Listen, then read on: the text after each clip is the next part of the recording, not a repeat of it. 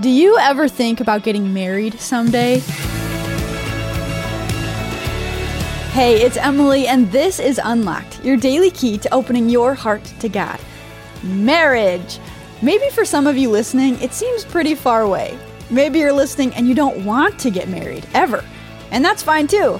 But if you do see yourself wanting to get married someday, there are some important things you can be thinking about now to prepare. Kind of daunting, right?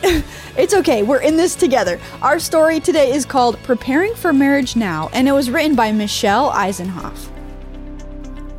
God calls some Christians to marriage and some to lifelong singleness, according to 1 Corinthians 7.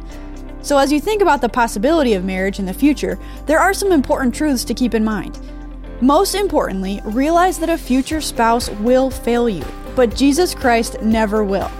We were created to know God, to find our worth and strength in Him, and to build a community around worshiping Him. Our worth and identity are rooted in Jesus, not in how others view or treat us.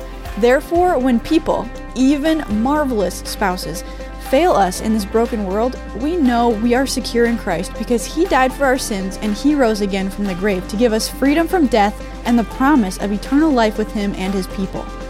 Related to this, don't marry someone who doesn't know Jesus. Some key purposes of marriage are to strengthen and encourage each other, to reflect God's character and unconditional love, and to teach the next generation about God. If your identity and future is in Jesus, why pursue a deep romantic relationship with someone who doesn't know Him and won't value the reasons God created marriage? Finally, marriage is intended for one man and one woman for life. This one flesh covenant union pictures the way Jesus sacrificially loves his church. Marriage may seem far down the road, but you are already becoming the person you will be within your future marriage. Use these years to dig deeply into God's Word and to grow in your knowledge of Jesus, your Savior. Then, if it is God's will for you to get married, you'll be rooted in the gospel when you meet your future spouse.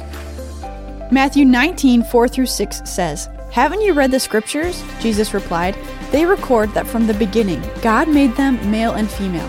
And he said, This explains why a man leaves his father and mother and is joined to his wife, and the two are united into one. Since they are no longer two but one, let no one split apart what God has joined together. So let's talk about this. I don't know if you knew this about me, but I'm actually married for almost five years. And I can tell you from personal experience that marriage is awesome. And honestly, pretty different than I imagined it would be when I was a teenager. What about you? What do you expect marriage to be like? And what examples have you seen?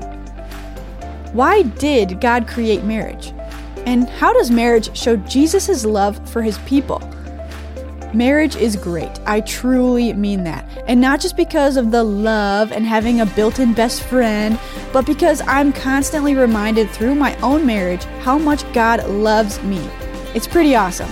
I encourage you to do some reading of your own about this. Check out Matthew 19, 1 through 12 to help keep God's Word alive in your life. Thanks for being here with me today for this episode of Unlocked. Come back tomorrow because we'll be talking about forgiveness. Don't miss it. If you'd like to write for us and submit a story to the Unlocked devotional, check out our website, unlocked.org. We have writer's guidelines so that you can craft and submit a story of your own.